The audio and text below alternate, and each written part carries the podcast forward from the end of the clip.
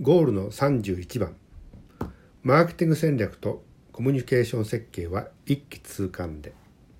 さああの事業分析みたいなもの自体がですねしっかり出来上がるとやっといわゆるその戦略に入れるわけですよね。でその戦略っていった時にいわゆるそのマーケティング的な要素を入れたりとかコミュニケーション的な要素を入れていって、まあ、展開していくということになります。ではどういう形でこのマーケティングのアプローチがあってどういう形でコミュニケーションのアプローチがあるのかってことについての説明が図に描かれています。まあ、ヘルスケアビジネスは戦略によってアプローチ法が変わるわけです。で大きく実はマーケティングアプローチは2分類に分けられます。細かく分けるとそれを4項目に振り返ることができるわけですよね。皆さんよく知ってる言葉の中に例えばブランディングとかターゲティングっていう言葉があると思います。このブランディングってもの自体はそもそも自分が持ってる価値っていうもの自体をどうやって価値づくりをしていくのかっていうことになりますね。つまり自分の商材を作っていくんだっていう形のものです。一方でターゲティングってもの自体はその相手側にその価値が伝わるためにっていう戦略だったりするので、まあ、顧客を作っていくっていう意味に置かれたりするわけです。まあ、こうするわけですよね。ブランディングとターゲティングはそれぞれこうする形になったりします。一方でこの商材の価値ってもの自体を作り上げていって伝えていくというターゲティングには、まあ、それだけでは実は足んなくてその商材に関係するような話題を作っていこうっていうイシューイングが絡むことがとても重要です。イシューっていうのはこれ話題って意味になりますからそれに ing がつくと話題作りとなるわけです。まあ、そもそもその商材が出た時にさあ買って使ってって言ってもなかなか買ってくれない使ってくれないわけなのでその周りにある話題ってもの自体を作っておきましょうねってことです。とこの行政用語で言うとこのイシューイングは、うんと世論形成というものにまあ、一致するわけですよね。あと一般用語で言うとこのイシューイングっていうのはきっとね根回しに一番近いなと思います。うんと何かするしでかす前にですね根回ししとこうぜみたいなことですねそうするとそれがうまくいったりするから後で出すものがっていう形で、まあ、いわゆる後で出すこのブランドっていうもの自体の価値をしっかりと分かってもらうためにそもそもその話題を作っておきましょうねっていう形がセットになってきます。これが自分側の価値を伝えるための戦略の在り方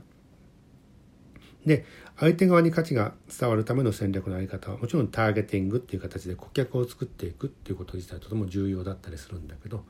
まあ、その顧客がいるであろうところのマーケットを作っていくという意味でのマーケティングが必要になってくるわけです。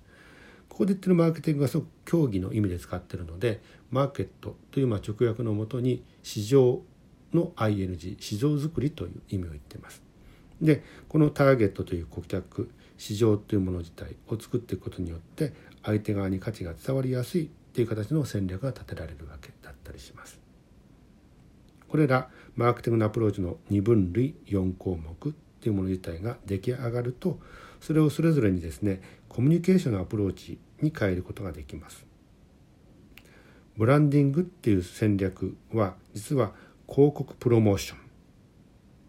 というコミュニケーションプランに変変われる、うん、変わることができます。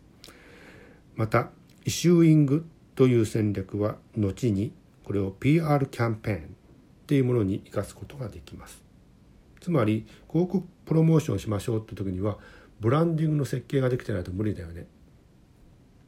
PR キャンペーンしましょうねって言った時にはそもそもイシューイングの設計ができてなきゃダメだよねということをこれ意味しているわけです。そしてターゲティングっていう先ほどの戦略は後にアルゴリズムをま策定したり AI を開発していったりっていうもの自体のすごくあの精緻な設計図の基本になってきます。またマーケティングってもの自体はデータ統計解析の基盤を作っていくということになっていくわけですよね。っていうふうにあのマーケティング的なアプローチとコミュニケーションのアプローチとも自体はそれぞれの項目が個々にうんとこうしながら展開していくんだという形になっています。さてでは本文を読んでいきましょう。ゴールの31番マーケティング戦略とコミュニケーション設計は一気通貫でマーケティング戦略とコミュニケーション設計は一連でつながらないと全く意味をなしません一連でつながらないとブランディングとかターゲティングとかいった。マーケティングアプローチはフレームワークで終わります。一連でつながらないと広告プロモーションとか PR キャンペーンといったコミュニケーションアプローチは無駄遣いの元凶になります。マーケティング戦略とコミュニケーション設計は一気通貫が好ましくマーケティング部門がマーケティング会社にコンサルティングを頼み広報宣伝部門がコミュニケーション会社に広告制作を頼んでいるような会社は社内と社外でマーケティングコミュニケーションが分断している可能性があります。近年コンサルティング会社が広告会社を買収する機運があります。これはマーケティングコミュニケーションを一気通貫したサービスモデルとして提供しようとする新しい動きです。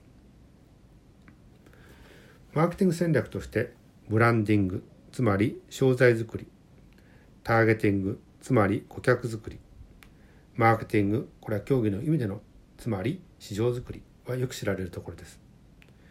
ヘルスケアビジネスではこれらに加えてイシューイングつまり話題作りが必須になります。それはなぜか。健康はそもそも目的感は難しく課題設定がしづらいからです。そして商材作りのブランディング戦略は商材の価値を伝えるための広告プロモーションへ。話題作りのイシューイング戦略は話題の価値を伝えるための PR キャンペーンへと展開されますまた顧客作りのターゲティング戦略は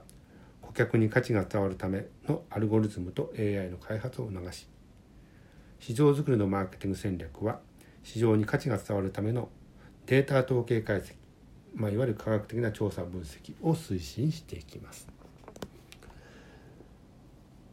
さてここまで来るとですね大体あの、うんと、この戦略という中において皆さんが大好きないわゆるブランディングとかあるいはターゲティングというもの自体に移ってくるわけですよね。